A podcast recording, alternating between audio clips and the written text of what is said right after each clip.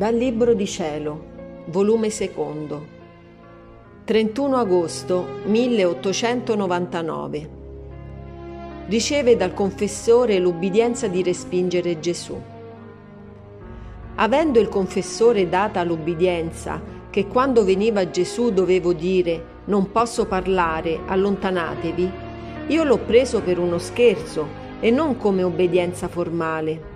Perciò quando Gesù è venuto, quasi non badando all'ordine ricevuto, ho ardito di dirgli, mio buon Gesù, vedi un po' che cosa vuol fare il Padre. Ed egli mi ha detto, figlia, abnegazione. Ed io, né, Signore, ma la cosa è seria, si tratta che non devo voler te, come lo posso? Ed egli per la seconda volta, abnegazione.